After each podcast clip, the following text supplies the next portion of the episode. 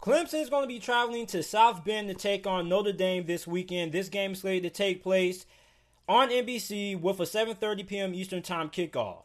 Now for Clemson, we already know that the biggest storyline heading into this game is that Trevor Lawrence is not going to be playing in this game due to having the virus. And DJ Uiagalelei, the freshman quarterback for Clemson, is going to be getting his second straight start. Now, for Notre Dame, we already know that there are going to be a lot of preconceived notions about this Notre Dame team. Okay, they are currently ranked fourth in the nation, according to the new AP Top 25 poll that just dropped a couple of hours ago. And everybody is not sold on Notre Dame. And a lot of people are judging Notre Dame by what they've done in the past. As we already know, Notre Dame in big primetime games, they don't really do all that well. Okay? But I'm not making this preview and prediction video based on the Notre Dame teams from the past. I'm not going back to 2012 when they got stumped by Alabama. I'm not going by what happened last time they played Clemson. I'm going by what I've seen out of this Notre Dame team so far this season. I don't care about anything that happened in the past. Like, that's my problem with some people. Like, some people assume that a team is just going to be bad based on what they did in the past instead of focusing on what the team has actually done this season. I'm not focused on what Notre Dame has did in the past against good teams. I'm focused on what Notre Dame is going to do this game. Okay, so I don't care about what happened in 2012. That was what uh, a couple of years ago. I was in fourth grade when they played in that 2012 national championship game. That's years ago. So can we, at least for this game, leave the past in the past and focus on the Notre Dame team that we've actually seen so far this 2020 college football season? Because Notre Dame team that I see looks like one of the best teams in college football. And believe it or not, Notre Dame has the eighth most talented roster in all of college football according to the 24-7 team talent composite rankings. And they're eighth, and Clemson is fourth. So Notre Dame does have the talent. And a big boost for Notre Dame going into this game is the fact that Trevor Lawrence is not going to be playing. So now that you're not going to have the superstar quarterback for Clemson playing, you have a pretty good chance of winning this game. As a matter of fact, Clemson is only favored to win this game currently at 6:15 p.m. Eastern Time, November the first, to win this game by five and a half points. And when you look at Notre Dame, this, in my opinion, is the best defense Notre Dame has had since 2012. And in all honesty, this defense may be better than that defense that they had in 2012. They're fast, they're physical, they're really good up front.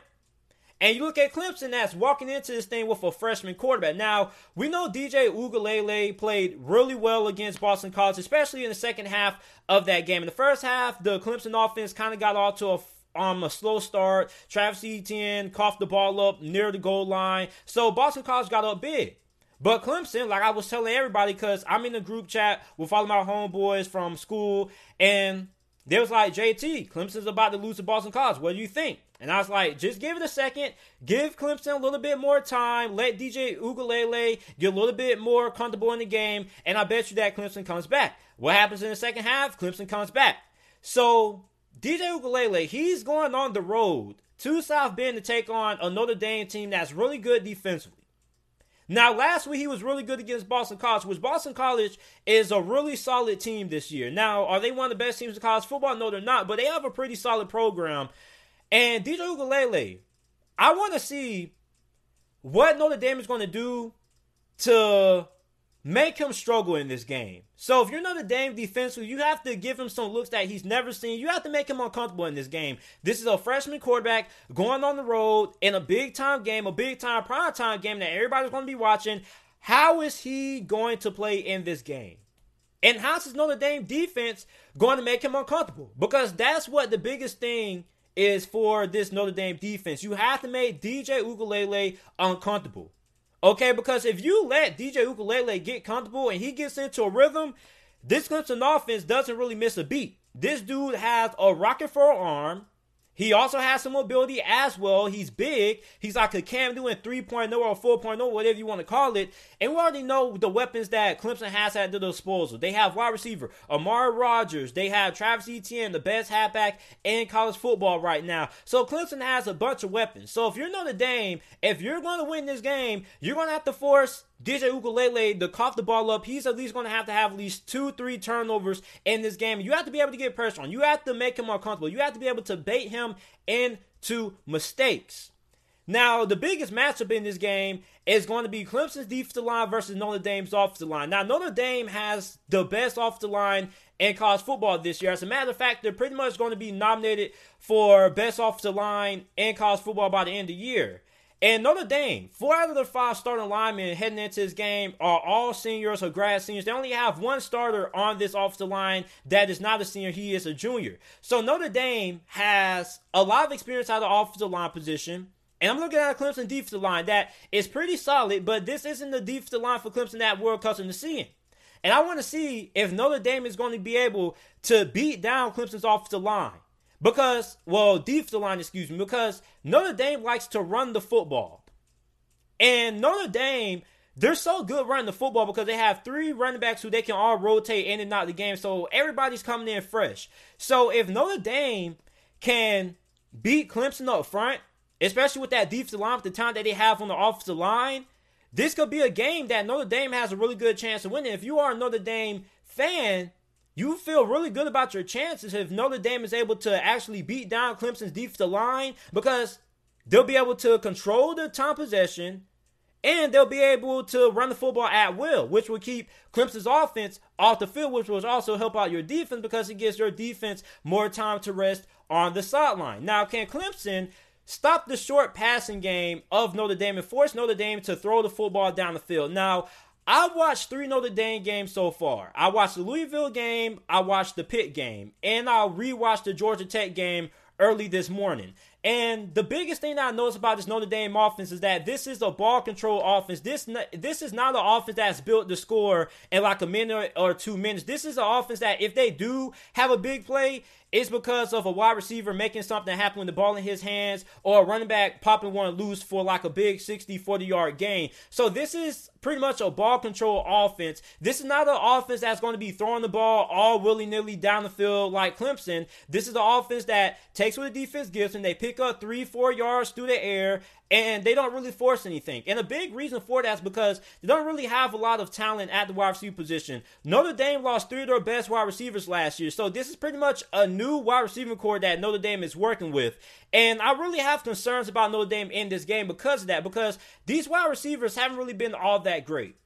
And a large part of their pass game is actually their tight ends. Now, a lot of you guys may not know this, but Notre Dame has five tight ends that they all use. Now, three of those tight ends are used in the passing game and have two other tight ends that they like to use in the run game as well when they choose to come out in two tight end formations. So, if you're Clemson, you have to be able to make sure that you're able to keep these tight ends in check because these tight ends account for a big part of that Notre Dame offense. You also have to be able to make sure that you're able to force Notre Dame to actually try to throw the football downfield. Don't let Notre Dame just dink and dunk their way down the field because that's that's an easy way to lose the game. Now, for Clemson, Clemson obviously, even without Trevor Lawrence, they still have the edge when it comes to the time perspective because Clemson's cornerbacks are really good. Even though that they're not a lot of big name cornerbacks that a lot of you guys don't really know about. Their cornerbacks are really solid in my opinion.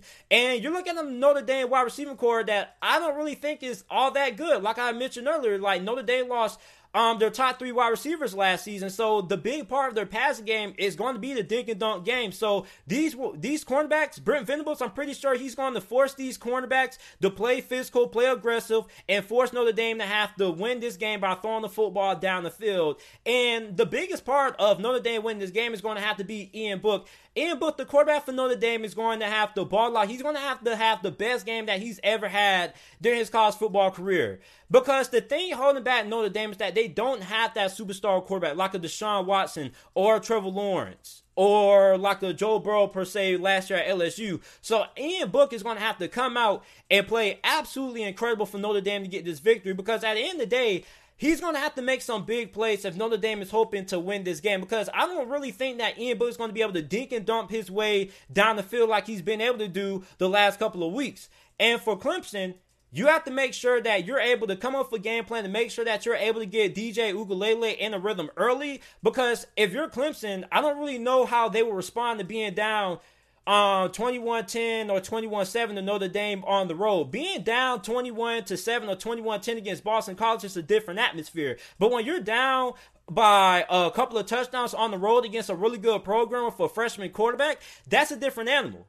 Okay, so if you're Clemson, if you're Dabo Swinney, you don't want to be in that position. So I think for Clemson, they're going to try to run the ball with Travis Etienne. They're going to try to get Travis Etienne involved in this game. And Travis Etienne is actually the best player on this offense, believe it or not. Some people say it's Trevor Lawrence, some people say it's Travis Etienne, but as of right now, without Trevor Lawrence playing in this game, it is Travis Etienne. So if you know that they need to take away Travis Etienne from this game, because you take away Travis Etienne from this game, then you're going to have to force DJ Ukulele to find other players to throw the football to. And for Clemson, I think that this is going to be a game that is really going to make Clemson better, regardless if they win or lose. And the reason why is because you can't get better if you're just blowing out everybody. Clemson has to get better and the only way that they're going to get better is if they're in a tightly contested game. Okay, like you're not going to get better by just blowing teams out. Like the only way you get better is by pushing yourself to limit. So if you're a Clemson fan, you're hoping that this game is a blowout. But in all honesty, if this game is really close, that's really how you're going to see just how good of a football team Clemson actually is. Okay, like you know, you can blow teams out and things like that, but the best teams in college football are the teams that are able to win the close games. And Clemson was able to do that last week against Boston College. We're going to be able to see if they're going to be able to do this against Notre Dame because this Notre Dame team, I believe that a lot of people are really sleeping on Notre Dame. A lot of people are saying that Notre Dame is once again a fluke team. They don't deserve to be ranked in the top four, the top five of college football. They haven't played anybody and things like that. Listen.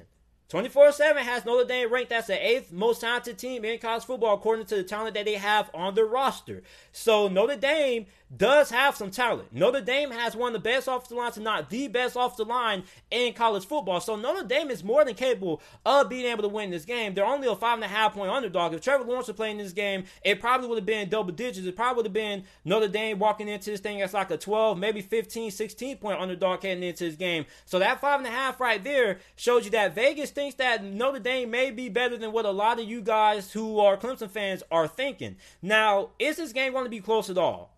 Because we thought the Miami Hurricanes game was going to be close, and Clemson just blew that thing out the water. So for Notre Dame, man, I'm going to have to take Clemson to get the victory here. The reason why I'm taking Clemson to get the win here is because I don't really think that Notre Dame's offense and the second half is going to be really be able to get anything going. Like I think Notre Dame can come out in this game and they start guns blazing, having a good first half. But in the second half, I think Brent Venables is going to be able to make some adjustments.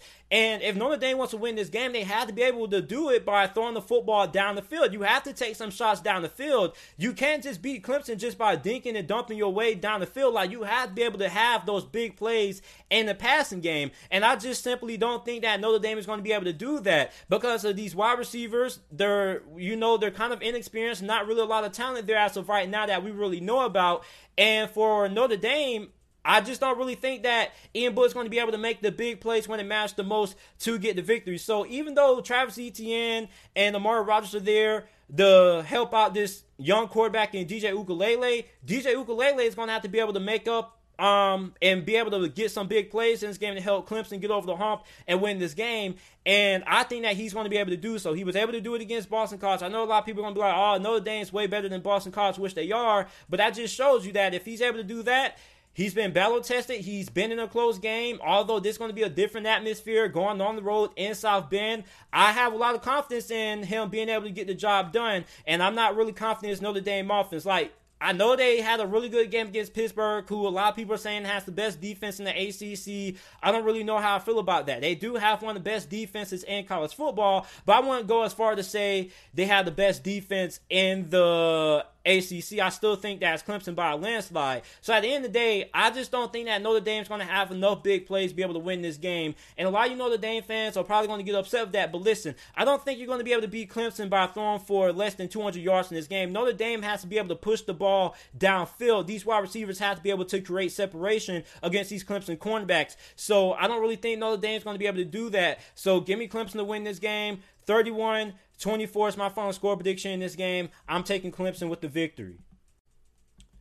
The Tennessee Titans have now lost two straight games in a row. They lost to the Pittsburgh Steelers a couple of weeks ago, and they lost to the Cincinnati Bengals 31 to 20. And what has to be the biggest upset of the NFL season so far. And if you're a Tennessee Titans fan, you're looking for answers. You're trying to figure out what is going on with this team, What's wrong with the Tennessee Titans? And I'm going to tell you what's wrong with the Tennessee Titans. It's two things. First, you can't get off the field on third down. Second, you can't get pressure on the quarterback. Did you know that the Bengals heading into that game against Tennessee was allowing three and a half sacks per game, which was third most in the NFL? Do you know how many sacks Cincinnati gave up against Tennessee? Zero. Did you know that the Cincinnati Bengals heading into that game against the Tennessee Titans were missing two of their starters on the offensive line? Jonah Williams and Bobby Hart. Two of the offensive tackles didn't play in that game against Tennessee. And they still won the game, allowing zero sacks. Tennessee allowed Cincinnati to convert on third down 10 out of 15 attempts. That is absolutely terrible. And the Cincinnati Bengals, this is a team that really I were I was not surprised that Tennessee lost to the Cincinnati Bengals. And I was telling my guy Titans Upload because we're both part of the FTNFN Fan to Fan Network when we were doing our pre-game show that I said, listen, I believe that Cincinnati has a really good shot of beating you guys. And he looked at me a little bit surprised when I broke it down to him. I said, listen, Tennessee, first of all, they will come off an emotional loss against Pittsburgh. That's one thing. Second, they're not good at getting pressure on the quarterback. And three, they can't get off the field on third down. And to my surprise, he didn't disagree with me at all. Now, he was surprised that I felt Cincinnati had a really good chance winning that game. But I mean, listen, I was not surprised that Cincinnati won this game. Tennessee, in my opinion, is a team that I have to question the legitimacy when it comes to being a legitimate Super Bowl contender. A lot of people are talking about Baltimore, and then Baltimore's a legitimate Super Bowl contender. Listen, I believe that Baltimore is still a Super Bowl contender. Now, on the other hand, I don't know about Tennessee. Because the showing that I saw from the Tennessee Titans, what I've been seeing out of the Tennessee Titans is the fact that you can't expect to be a Super Bowl caliber football team if you can't get pressure on the quarterback and you can't get off the field on third down. And both of those things go hand in hand. The majority of the times, teams that can't get off the field on third down are teams that cannot generate pressure on the quarterback. Because the best teams in the NFL that can actually get off the field on third down, they can all get pressure on the quarterback. But Tennessee can't. And it's mind boggling to me that they can't because you had Jadeveon Clowney, Harold Landry, and Vic Beasley. Two very solid pass rushers, and some way, somehow, you still aren't really all that great at getting pressure on the quarterback. Not to mention you have Jeffrey Simmons, who has been great as one of the highest interior defensive linemen by Pro Football Focus throughout the midway point of the NFL season. So the two biggest problems with Tennessee are both on the defense side of the football. You're not able to get off the field on third down, and you're not generating pressure on the quarterback. And those are two of the biggest keys to having a great defense. And you can't be a Super Bowl team if you can't get off the field on third down. Because if you are allowing teams to convert on third down and keep the drive alive and keep the chains moving, how can you expect to get any stops? The name of the game is being able to get off the field. And unless you you're forcing turnovers, you're not being able to do that. And I'm really shocked that Tennessee got dominated up front by the Cincinnati Bengals of all teams. I can understand getting dominated by the Pittsburgh Steelers or the Baltimore Ravens or the Kansas City Chiefs or one of those teams up front.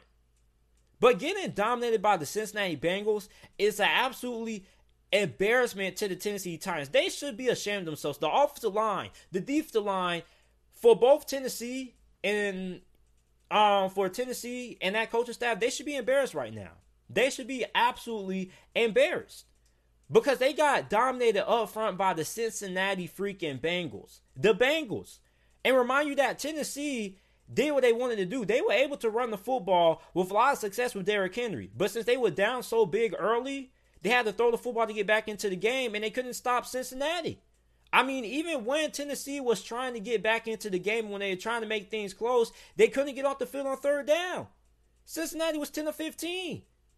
Did you see that play that Joe Burrow that Joe Burrow went viral for when he broke out of that sack? Like that is unacceptable. I don't understand how Tennessee can have this much talent up front, have one of the best front sevens in football, and yet be so poor when it comes to getting consistent pressure on the quarterback. These are the two main problems that has played Tennessee all season. And I've been telling Tennessee Titans fans this that eventually this was going to catch up to you. It was going to catch up. You not being able to get off the field on third down, and you not being able to get pressure on the quarterback. And it's showing. And it showed against the Cincinnati Bengals. The Tennessee Titans have to clear up those problems. Those are the two biggest issues with the Tennessee Titans. And to be honest, I'm surprised that these weaknesses or these flaws with the Titans haven't been exposed earlier. I mean, we saw this with the Pittsburgh Steelers a couple of weeks ago. Pittsburgh was able to do whatever they wanted to do on third down. That's a large reason why Pittsburgh won that game. But if you were to tell me that the Cincinnati Bengals were going to go into this game and allow zero sacks without two of their starting offensive linemen, Bobby Hart and Jonah Williams, both out in this game, I would tell you to bet your whole paycheck on it. Because I to believe it. This is just flat out embarrassing. Embarrassing. It's not even the fact that you lost. It's the fact that you lost and you had no sacks. You couldn't get off the field on third down. It's the fact that you got dominated up front by the Cincinnati freaking Bengals. The Bengals. Out of all teams you expect to beat you at the line of scrimmage, the last team that pop in your head will be the Cincinnati Bengals. As a matter of fact, the Bengals have been the team in the majority of the games who get who are the ones getting dominated. It's not really a lot of instances that you can say that the Bengals have dominated a team up front. And that's not just this season. That's like over the last three years. I can't recall the last time Cincinnati really just imposed their will up front. And also, they had no Joe Mixon, no Joe Mixon, no Trey Hopkins, no Michael Jordan. They were missing several offensive linemen, including two starters, and they still allowed zero sacks. Against the Tennessee Titans defense that has Jadeveon Clowney, Vic Beasley, Harold Landry, and everybody was, neither one of those guys were injured. Vic Beasley was healthy. Harold Landry was healthy. Jeffrey Simmons was healthy. Jadeveon Clowney was healthy. All three of those guys played in that game. So we're talking about the Baltimore Ravens and questioning their legitimacy as being a Super Bowl contender. I'm looking at a Tennessee Titans team that right now can't get off the field on third down.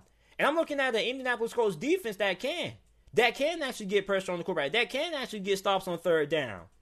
And if you ask me, I think the Colts may be a better team than the Tennessee Titans. And I'm not saying that they are, I'm just saying that they may be. Okay, because that defense for Indianapolis, the same one that got shredded by Joe Burrow a couple of weeks ago, looks like a better defense than what the Tennessee Titans have produced on the field. And I also feel like Tennessee secondary could be playing a lot better as well.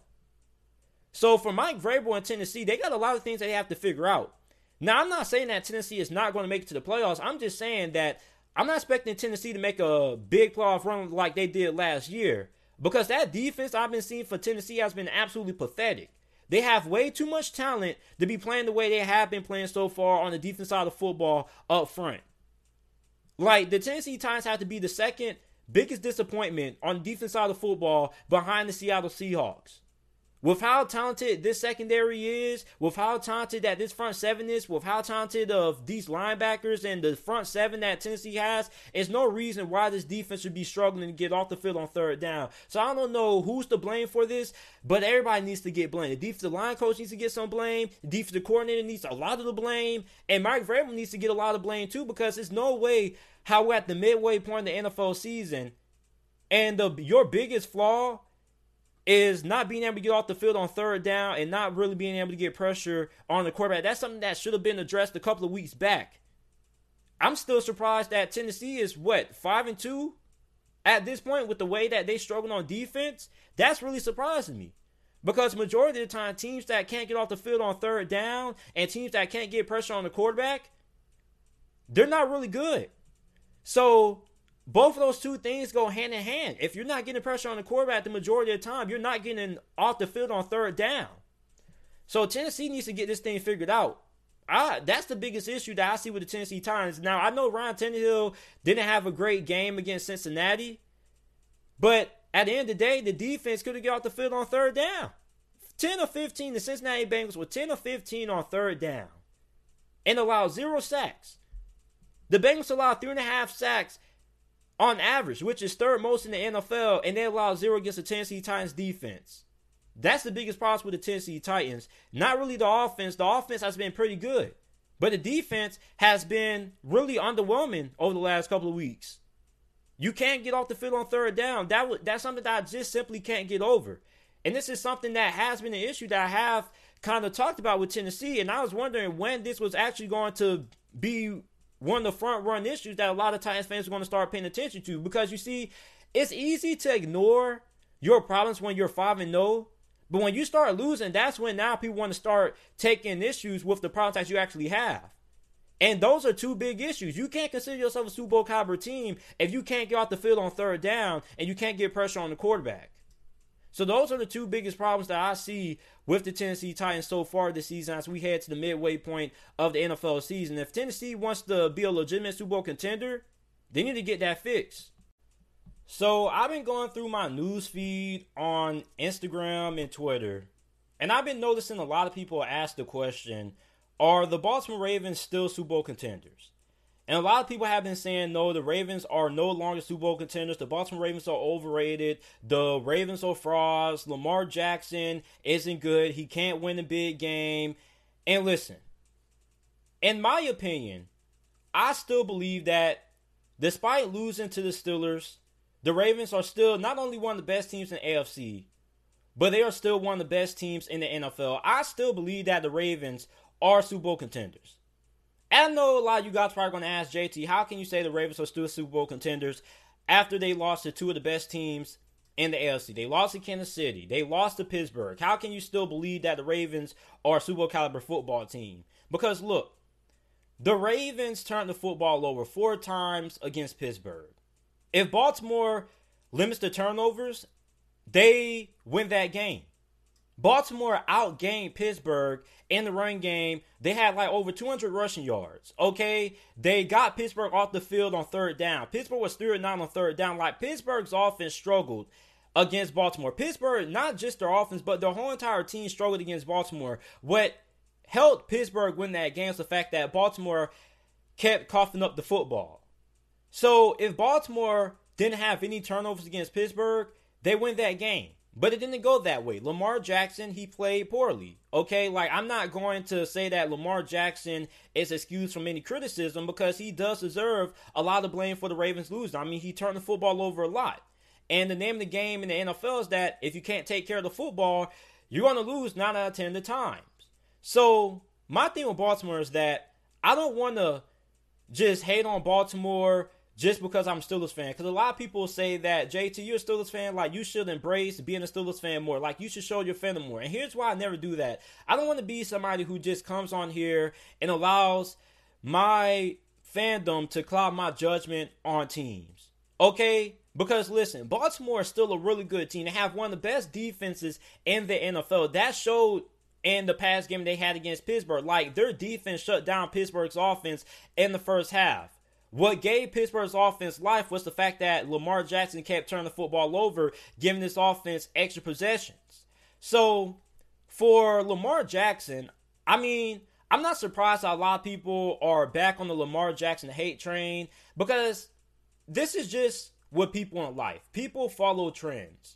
When people see that a lot of people are showing love, everybody else is going to show love. If a lot of people see that a lot of people are showing hate, on one person, a lot of people are going to follow the trend and continue to show hate that person. Like people just follow trends. That's just what people do in life. A lot of people in this world don't know how to formulate their own opinions. They go by what the majority is saying. If the majority of people are saying that fried chicken is terrible, a lot of people are going to say that fried chicken is terrible. If a lot of people are saying that fried chicken is great, it's the best food on earth. A lot of people are going to say that fried chicken is the greatest food on earth. It's like it's like with women, right? So women, most women in this world don't want to have a man that's down. If a man is up, the women are going to come. But as soon as a man loses everything, the majority of the women that he's messing with, they're going to leave. So, I mean, no man can get a woman when they're down. That a woman has to build up. Everybody wants a man that's already built up. And when a man has a lot of success, everybody's going to be praising him. The women are going to come. People are going to talk about how great he is.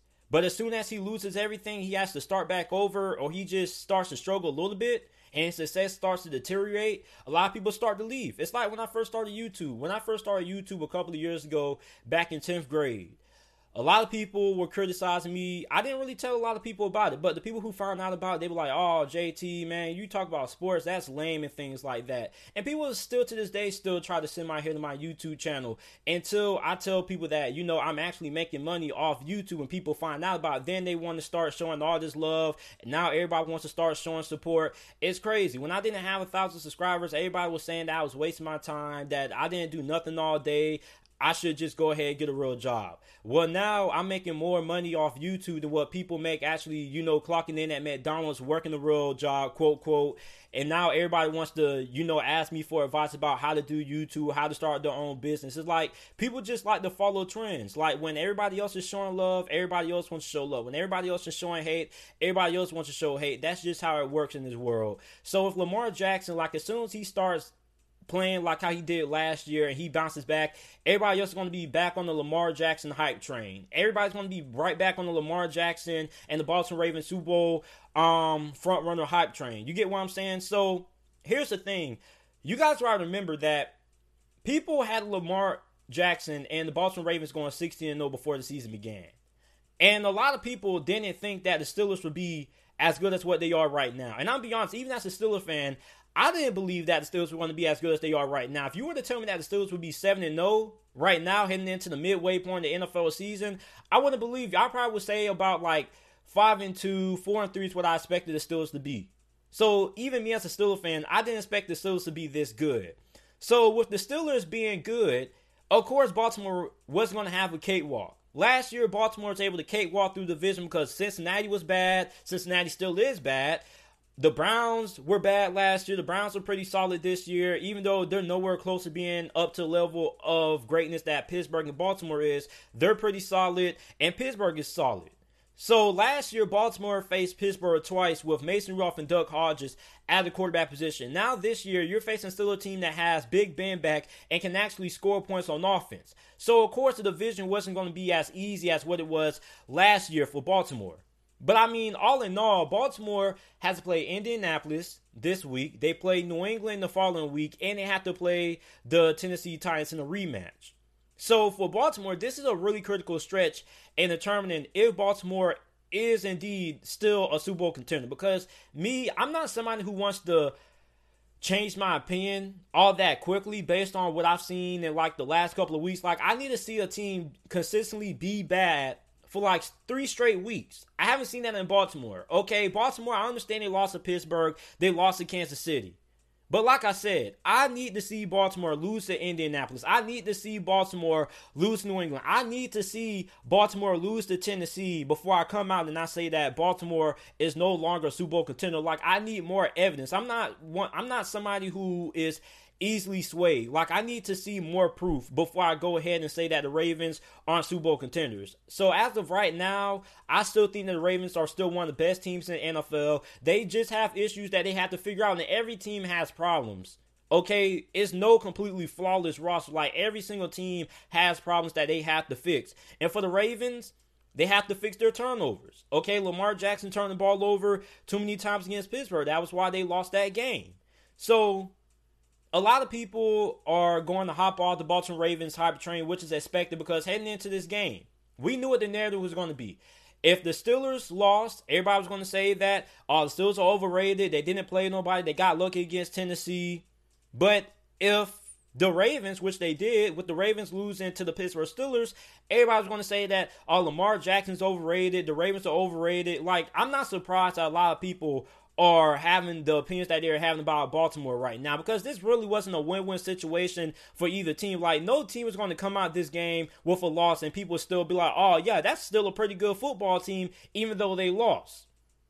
So I mean, for Baltimore, they have to figure some things out. They're still really good defensively. This is one of the best defenses in the NFL. The offense, they don't really have any reliable weapons in the passing game. Aside from Marquise Brown, you don't really have any consistency there. And you still have Mark Andrews. But aside from those two guys, who else do you really have on the outside? Miles Boykin hasn't really been that great this year, and the Ravens don't really have a lot of talent at that wide receiver position, which was why they went ahead and they signed Dez Bryant to the practice squad. And don't be surprised if you see Dez Bryant get activated to the Baltimore Ravens main roster in the next couple of weeks from desperation. Like Baltimore knows that they need some more help at wide receiver to be effective. Okay, like you're not going to be able to just run the football every single play. Like you're going to have to have some plays that you have to throw the football to win. But it's more to Baltimore struggles on offense than just Lamar Jackson, like Greg Roman. Greg Roman's offense is not starting to get figured out. His play calling has been lackluster sometimes, like in the second half. Like, why would you start the second half out throwing the football instead of just running the football? I mean, you've had so much success running the football against the Steelers defense in the first half of the game. Why would you change up that game plan? If it ain't broke, don't fix it. That's what the saying goes. So, it's a lot of things that Baltimore has to get figured out. Greg Roman his play calling is now starting to get really questionable.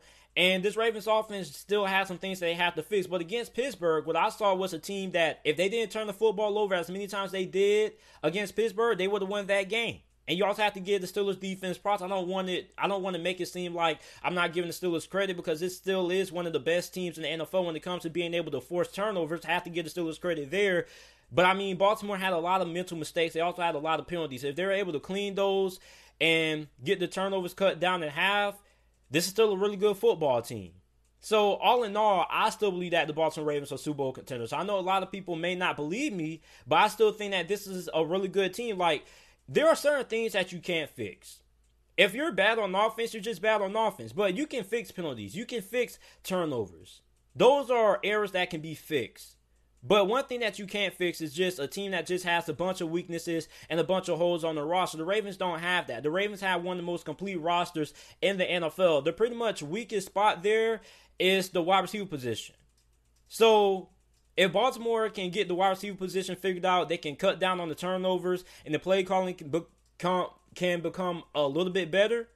Then the Ravens can be right back in that Super Bowl conversation in a lot of people's eyes because I know a lot of the national media they're going to hop on the Baltimore Ravens um hype train. They're going to say the Ravens aren't legit, but me, I'm not one of those people. I still believe the Ravens are one of the best teams in the AFC and they're still one of the best teams in the NFL.